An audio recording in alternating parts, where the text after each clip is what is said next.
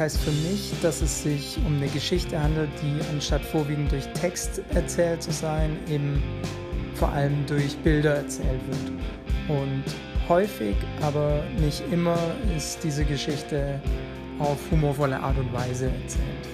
Das ist es für mich im Kern.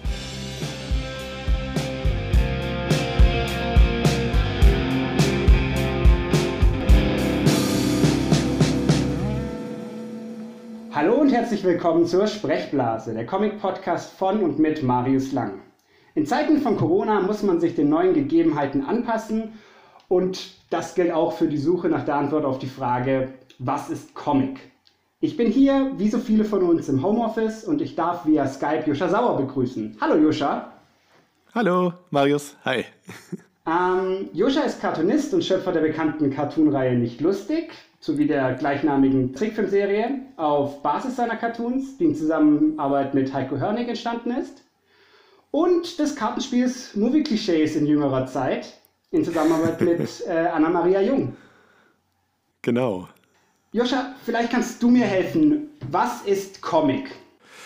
Hi, äh, äh, das ist ja so eine Frage, mit der man immer mal wieder konfrontiert wird. Ich hab, äh, musste über die äh, letzten 20 Jahre vor allem immer den Unterschied zwischen Comic und Cartoon erklären und mhm. ähm, habe es ehrlich gesagt irgendwann so ein bisschen aufgegeben. Also äh, klassisch äh, gilt Comic ja als sequentielle äh, grafische Erzählung, glaube ich. Das ist ungefähr irgendwie der Begriff wahrscheinlich, der auf Wikipedia steht. Normalerweise ähm, ja, das ist so der ja. so klassische Eisner-Ding. Ich, ich, genau, ich finde es so ein bisschen schwierig, weil ich weiß einfach, dass umgangssprachlich Comic einfach auch für Cartoons benutzt wird, auch für Bilder, die halt äh, für, für Einbild-Gags, bei denen Sprechblasen drin sind. Für mich ist Comic eigentlich alles, was visuell erzählt mhm. ähm, in, in, Standbildern, ne? um es vom Film vielleicht äh, abzu, abzukoppeln.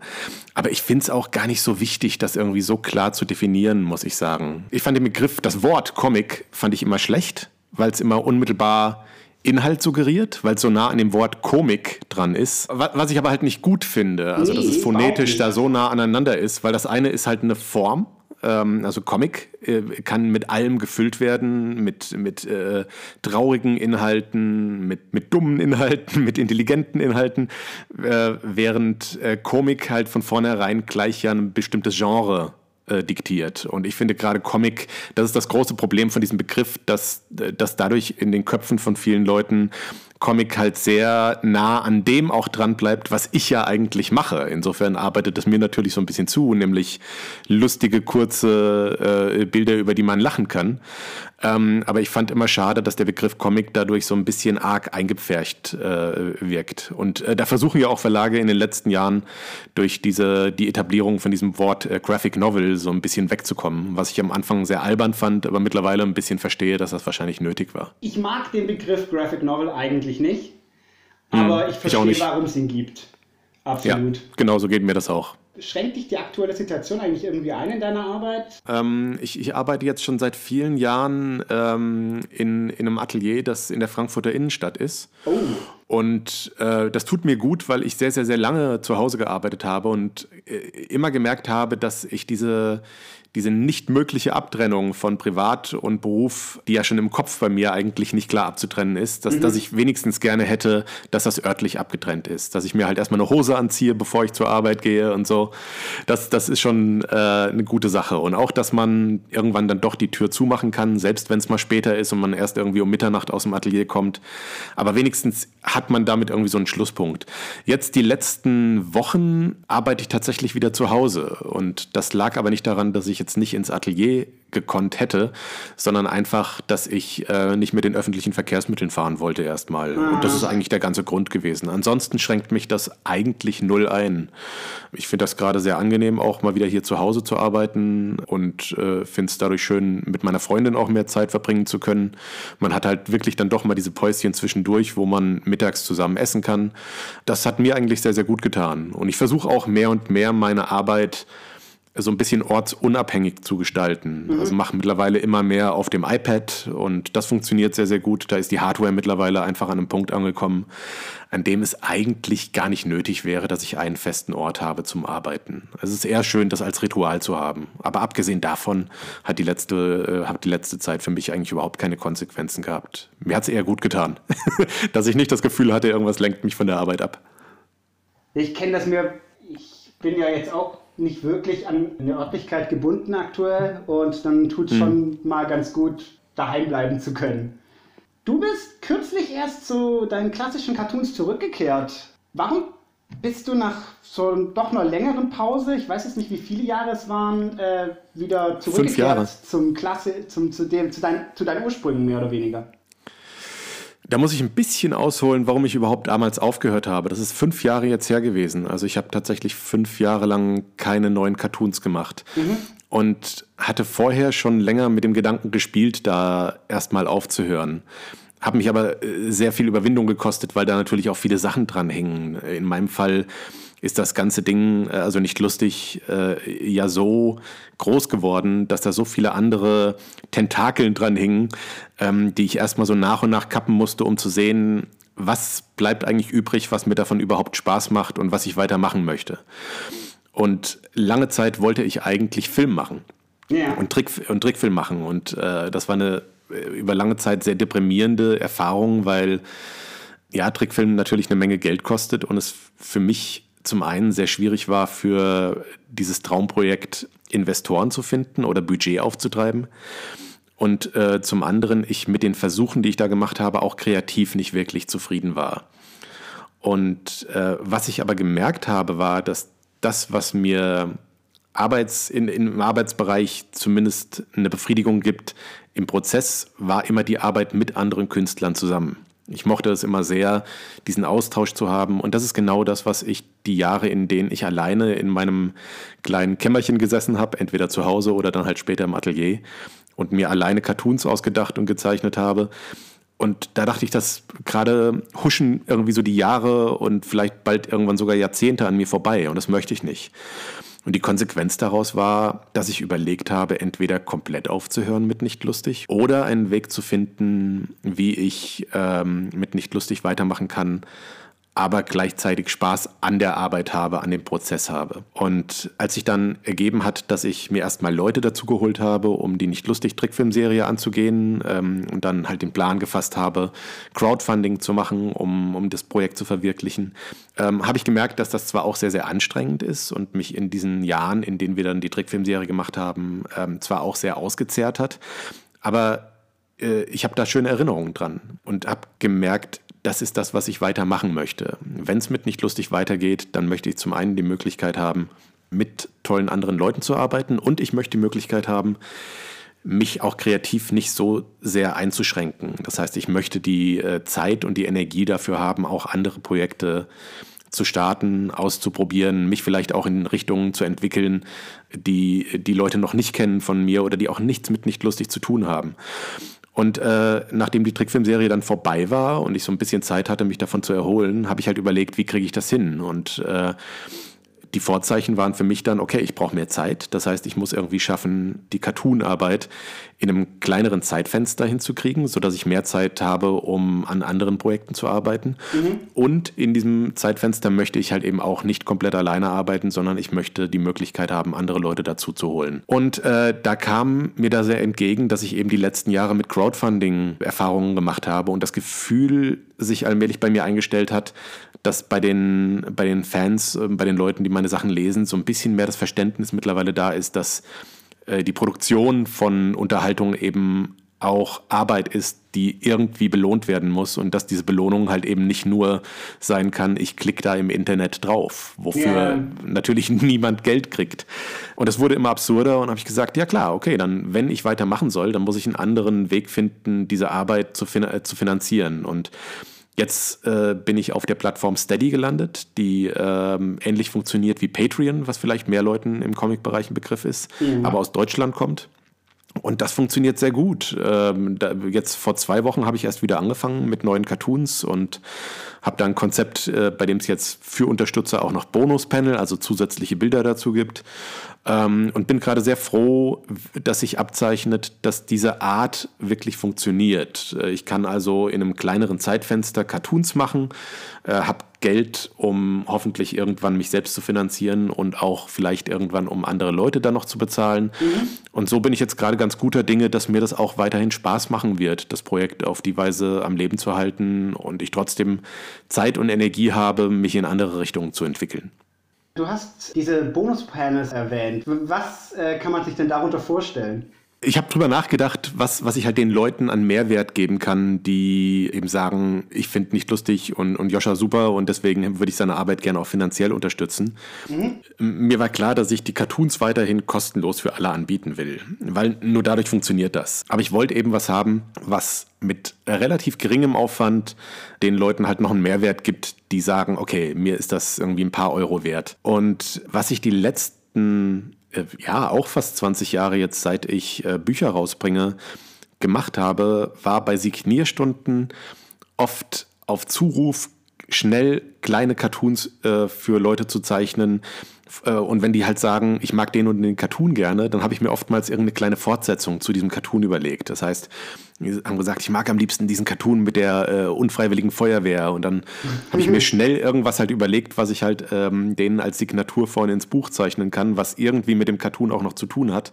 Und dann dachte ich, ja, das, das ist im Grunde äh, der, der Zusatzwert. Ich habe ein, ein Archiv von 1500 Cartoons oder so. Und ich könnte wahrscheinlich für die meisten davon irgendeine kleine Fortsetzung noch zeichnen. Und da bin ich jetzt gerade dabei, dass ich habe jetzt ungefähr 100 Cartoons ähm, von alten und neuen äh, mit so kleinen Zusatz ähm, Fortsetzungsbildern, die halt diese Bonus-Panels sind, äh, versehen. Und ähm, die Leute, die das sich angeguckt haben bis jetzt, also die Unterstützer, die mögen das sehr. Und ich, äh, ich habe auch großen Spaß damit, ähm, den teilweise sehr alten Krempel nochmal anzufassen und da mir kleine Fortsetzungen zu auszudenken. Ist für mich manchmal so eine komische Zeitreise, weil, ähm, weil die Sachen halt, wie gesagt, halt bald 20 Jahre alt sind. Und das heißt, man geht da hin und denkt sich plötzlich eine kleine Fortsetzung zu etwas aus, was man vor 20 Jahren eigentlich, äh, was ich da aufgezeichnet habe. Was äh, teilweise sehr seltsam ist. Aber es macht großen Spaß. Das kann ich mir vorstellen. Gibt es denn, wenn du so über deine ganzen alten Arbeiten rübergehst, gibt es irgendwas, was du, wo du dir denkst, was habe ich mir eigentlich bei diesem Bild gedacht? Oder was, wo du immer noch extrem laut lachen musst? Ja, da, also lachen weniger. Es gibt manche Sachen, bei denen ich äh, wirklich, weil ich, die sind mir alle zu vertraut. Also es ist nicht ja. so, als würde ich irgendeinen Gag von mir vergessen. Äh, weil ich da einfach viel zu viel Zeit immer mit jedem Cartoon verbringe. Für mich ist das eher so eine Art Tagebuch. Das heißt, ich weiß, wenn ich irgendeinen Cartoon dann nehme, relativ genau, wo ich in dem Moment war, als mhm. ich den Cartoon gezeichnet habe oder was da zu dem Zeitpunkt in meinem Leben ungefähr los war. Entsprechend ist es auch immer so ein bisschen für mich da, so wie so ein altes Fotoalbum, das man aufmacht, das ich in Code mir angucken kann. Mhm. Aber klar, da gibt es auch Sachen dabei, bei denen ich denke so, ach, ja, das war vielleicht nicht die beste Idee oder es war nicht die beste Art, eine Idee umzusetzen oder so. Also man merkt natürlich, dass man sich selbst weiterentwickelt. Aber äh, ich weiß eigentlich bei allen Sachen, was mich irgendwann mal gekitzelt hat daran. Also was, äh, das, das kann ich schon noch nachvollziehen, auch wenn ich es heute nicht mehr so machen würde. Okay, gut, das verstehe ich auch absolut. Es folgt die unfreiwillige Feuerwehr. Nichts ist schöner, als von Vögeln geweckt zu werden. Und Feuer. Feuer? Oh Gott, was passiert hier? Keine Ahnung. Jemand hat mir auf den Kopf geschlagen und als ich wieder wach wurde, war ich gefesselt zum Feuerwehrmann. Ich auch. Was zur Hölle ist das hier? Wie bist du damals dazu gekommen, überhaupt so äh, zum Cartoonisten? Also gezeichnet habe ich, hab ich im Grunde ja immer. Mhm. Ähm, bei mir hat sich halt schon relativ früh herausgestellt, dass ich ein bisschen Talent habe. Und dann haben meine Eltern das auch sehr gefördert. Und ich habe lange Zeit als Kind schon gesagt, ich will Comiczeichner werden, ohne konkret zu wissen, was das praktisch eigentlich bedeutet. Und später, als ich dann andere Comiczeichner, wirklich Leute kennengelernt habe, die Comiczeichner waren, ist mir das so ein bisschen klarer geworden, was die Realität dieses Berufs ist. Und da wollte ich das auch erstmal nicht mehr machen, weil gleichzeitig hat sich bei mir halt eben diese andere Passion, Film, ähm, eingestellt. Da ist aber nur im Kleinen was draus geworden. Ich habe ein paar Musikvideos gemacht und dann habe ich halt gemerkt, wie schwierig es für mich war, mit meinen Anfang 20 Jahren meine kreative Vision vor vielen anderen Leuten immer wieder zu rechtfertigen. Und ich hatte halt eben Lust, mich selbst auszuprobieren und selbst zu probieren, was möchte ich kreativ machen. Und da kam mir halt sehr entgegen, dass zu dem Zeitpunkt ich eben äh, das Internet für mich entdeckt hatte und dachte, ja gut, dann, damit ich kreativ nicht einschlafe, versuche ich jetzt einfach jeden Tag da ein seltsames Bildchen auf dieser Webseite www.nichtlustig.de zu veröffentlichen, die ich mir in so einem 5-Minuten-Moment halt reserviert hatte, dann hat mich diese Möglichkeit, selbst zu veröffentlichen, aber halt sehr angefixt. Und ich habe gemerkt, oh, plötzlich gucken sich wirklich Leute meine Sachen an, die ich nicht kenne. Und dann wurde da nach und nach halt eben dieser Job draus. Und das hat hinten und vorne noch nicht zum Leben gereicht, aber es hat mir allmählich so eine Perspektive abgezeichnet. Und dann bin ich über die nächsten zwei Jahre äh, halt auch mit anderen Zeichnern in Kontakt gekommen, unter anderem mit Ralf äh, Rute, der mich dann auch nochmal dem Carlsen Verlag damals vorgestellt hat. Mhm. Und da hat es dann, nachdem ich äh, zweimal über die Buchmesse gelaufen bin und nirgendwo andocken konnte, weil Cartoonbücher zu dem Zeitpunkt halt eben auch noch sehr anders aussahen. Es gerade zu dem Zeitpunkt außer Uli Stein eigentlich auch nicht wirklich Namen im Cartoon-Bereich gab und selbst äh, Uli Stein halt äh, genau bekannt war für Bücher, die Themen hatten, sowas. Alle Väter sind verrückt und alle Mütter sind so und so und Fußball ist echt stark. Und ja. das sind genau die Sachen, die ich halt nicht machen wollte. Ich, äh, meine Cartoon-Vorbilder waren halt dann doch eher immer amerikanisch geprägt, bei denen ich halt eben mochte, dass sie sich nicht bestimmten Themen unterordnen, sondern ich mochte immer, dass sie eher eine eigene Welt kreieren. Und das war dann das, was mehr und mehr auch das war, was ich da versucht habe. Ich habe versucht, obwohl das Einbild-Gags waren und jeden Tag irgendwas anderes Seltsames passieren konnte, wollte ich eigentlich eine eigene kleine Welt aufbauen. Und das hat sich äh, über die Jahre dann ja auch irgendwie entwickelt äh, mit wiederkehrenden Figuren und dann so ein bisschen den Gipfel jetzt gefunden eben in der Trickfilmserie. Aber das waren so die Anfänge, ohne dass ich das wirklich richtig geplant habe, Cartoonist zu werden, sondern eigentlich wollte ich halt immer erzählen und wollte irgendwie unterhalten. Und wenn ich nicht hätte zeichnen können, dann hätte ich mir irgendwas anderes überlegt, um, um Geschichten umzusetzen. Das ist tatsächlich was, was mir, verdammt, ich war vielleicht 16 oder 17, als ich angefangen habe, deine, deine, deine Witzbildchen zu entdecken online. Ja. Und äh, das ist was, was dann auch aufgefallen ist, dass sich da so eine, keine durchgehenden Geschichten, aber dass da quasi so eine kleine Welt erschaffen wird. Das ist ja. wirklich sehr früh aufgefallen. Auch, dass teilweise Ideen wieder verworfen wurden. Also ich glaube, deinen Killerroboter hast du zum Beispiel relativ bald verworfen und so. Ja, ja, genau. Ja, stimmt. Das, es gibt bestimmte Figuren, bei denen merkt man halt einfach, die taugen für eine bestimmte Zeit was oder sind zu ähnlich dann eben auch zu anderen Konzepten. Ähm, bei dem, dem Killerroboter, der kein Killerroboter sein wollte, sondern lieber Kindergärtner, mhm. äh, war für mich irgendwann diese Ähnlichkeit mit diesem im Grunde dieses, diese Rollen, das Rollenmuster umzudrehen, äh, mir ein bisschen zu ähnlich wie bei dem Tod. Also der ja auch äh, klassisch so eine sehr dustere Gestalt ist und für sehr was sehr blutiges, dusteres steht und der bei mir halt eben auch im, eigentlich äh, immer alles sehr sehr fröhlich und rosa und er lebt mit diesem kleinen Pudel zusammen in einer Beziehung und ähm, das war mir irgendwie von dem Grundsetup gerade für einen Bildgags äh, zu ähnlich. Und da ist der Killerroboter irgendwann dann hinten rausgekippt. Aber das ist genau das Schöne gewesen in der Zeit, dass ich halt eben viel ausprobieren konnte. Yeah. Und das hat mir lange Zeit ja auch gereicht, in dem Bereich mich auszuprobieren. Und irgendwann habe ich aber entsprechend gemerkt, es gibt halt Sachen, die passen in diese Welt, die ich da geschaffen habe, eben auch nicht rein. Weil je länger man etwas macht, umso fester gefasst ist ja auch die Vorstellung davon, was unter diesem äh, Deckmantel nicht lustig passieren kann. Das heißt, äh, Leute gehen halt einfach davon aus, ah, wenn ich einen nicht lustig Cartoon sehe, dann ist da ein Gag drin. Oder mhm. dann äh, ist es eine bestimmte Art, äh, die, die ich erwarte davon. Und das ging mir eben ähnlich, äh, dass, dass ich aber an einem Punkt aber gemerkt habe, es schränkt mich immer mehr ein. Ich habe das Gefühl, ich wiederhole mich an bestimmten Stellen und nicht nur positiv. Also es gab Sachen, bei denen ich dachte, hm, irgendwie fühlt sich das für mich jetzt gerade an, als würde ich mich selbst immer wieder aufkochen.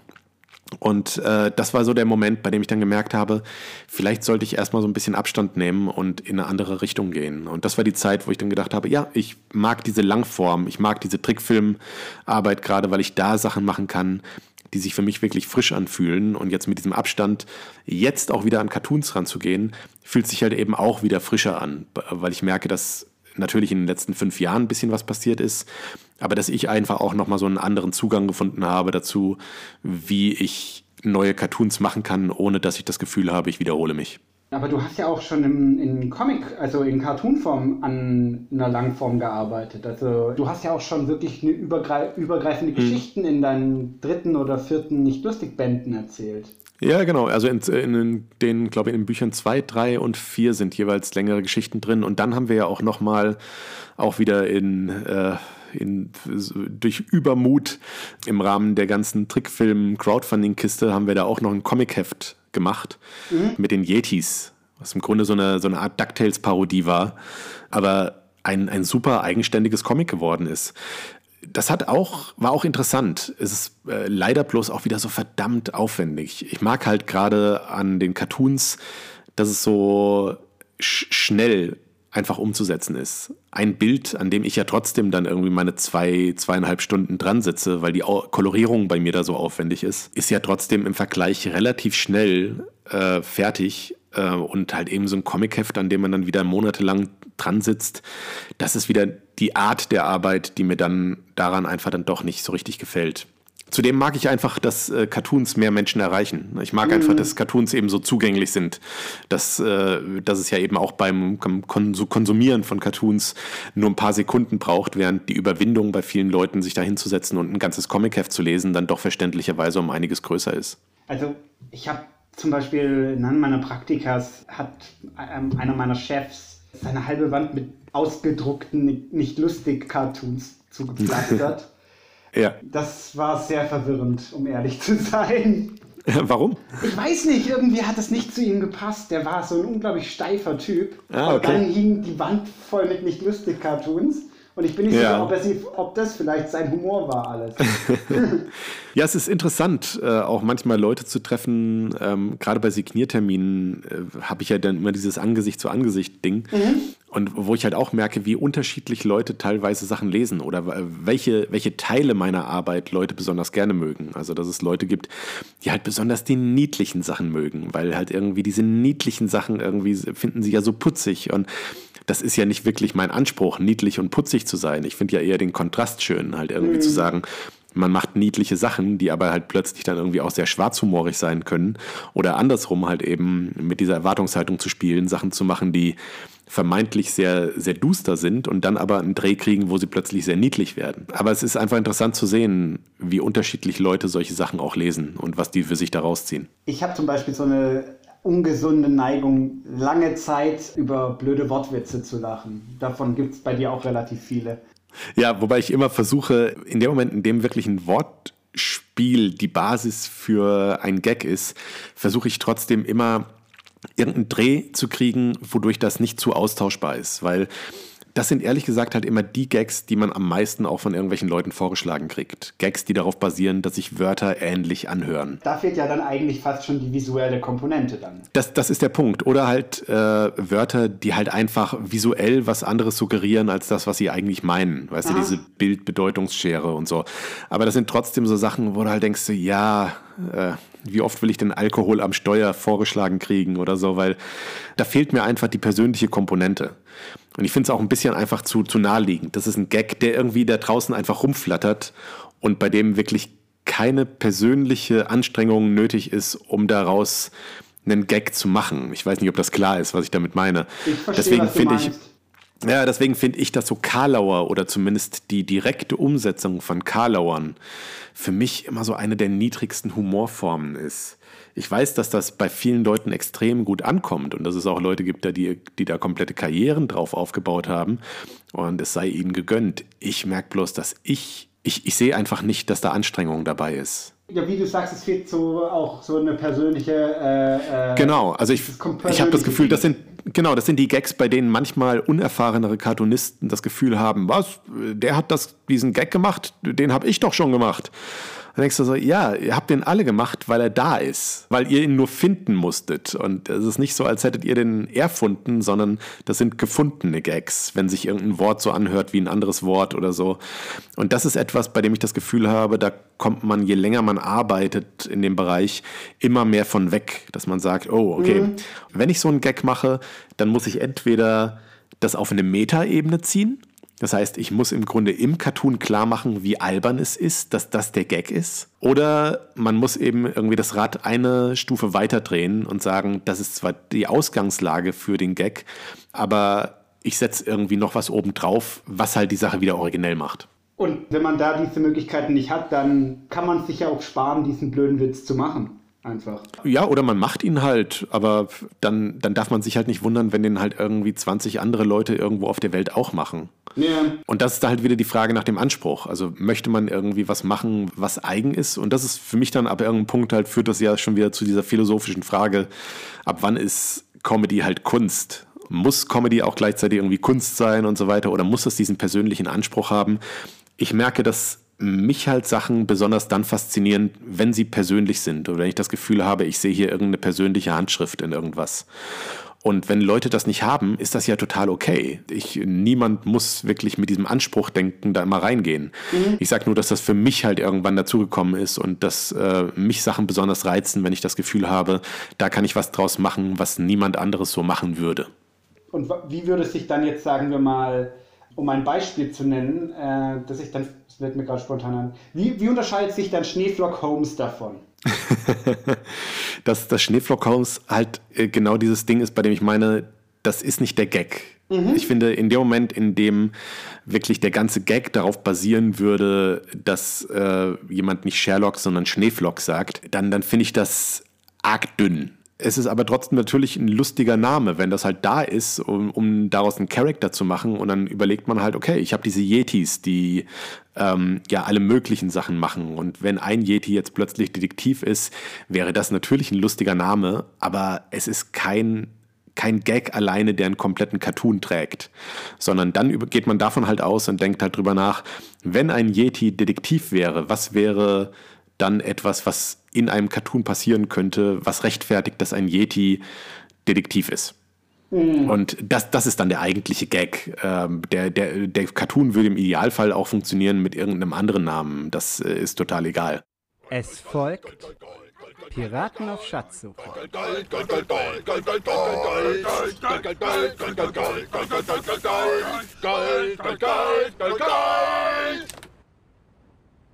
Wenn Sie sich nun fragen, wo der große Schatz ist, dann schauen Sie ganz tief in sich und Sie werden feststellen, dass es die Freunde sind, die Sie auf der langen Suche gefunden haben.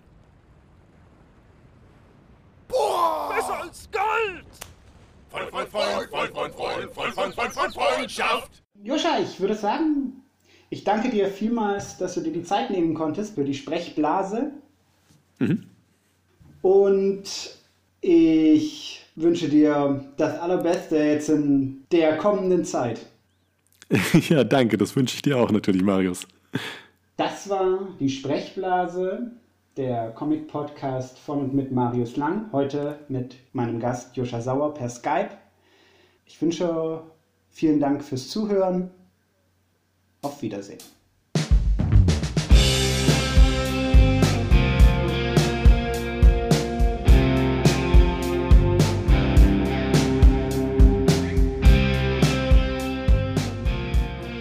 Also für mich hat Comic irgendwie immer was mit abgeschlossenen Geschichten zu tun. Das fängt für mich allein schon bei der Panelstruktur an, mit den einzelnen voneinander mal mehr, mal weniger abgegrenzten Bildchen an.